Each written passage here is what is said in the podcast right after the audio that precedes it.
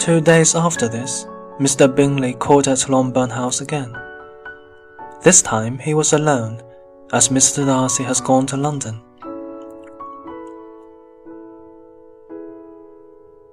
He sat with the ladies for over an hour, talking cheerfully and agreeably to them. He came the next morning and again in the evening. Mrs. Bennet took every opportunity to leave him alone with Jane by calling her other daughters out of the room for some reason or other. She was hoping to encourage him to propose, but in spite of her efforts, Bingley remained charming and agreeable and unattached. But on the third day, Bingley came in the morning to go shooting with Mr. Bennet.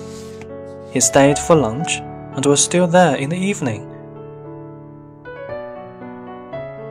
And when Elizabeth entered the sitting room unexpectedly, to her surprise, she saw Jane and Bingley standing close together near the fire. They turned hurriedly when they heard her and moved awkwardly away from each other. Bingley whispered something to Jane and ran out of the room. Jane could not keep her secret from her sister and kissing her cried, I am the happiest creature in the world. Oh, Lizzie, I do not deserve this. Why isn't everybody as happy as I am? Elizabeth congratulated her sister most warmly and sincerely. At last, she thought, the end of all Mr. Darcy's anxious advice, the end of all Caroline Bingley's lies and plans, the happiest, wisest, most reasonable end.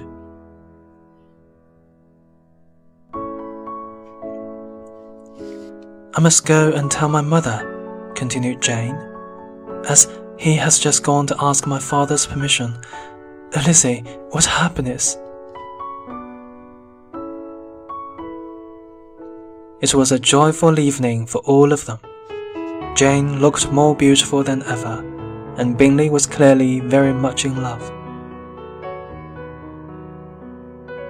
Mrs. Bennet could not say enough to describe her delight although she talked of nothing else all evening, and Mr. Bennet was evidently very pleased. Before the two eldest sisters went to bed that night, Elizabeth listened willingly to Jane's long description of Bingley's good qualities. At the end, Jane added, Oh, Lizzie, if only I could see you as happy as I am. If only there were another man like Bingley for you.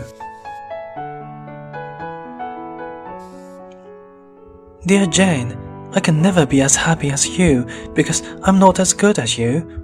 No, no, let me find my own husband. Perhaps if I'm very lucky, I may meet another Mr. Collins one day.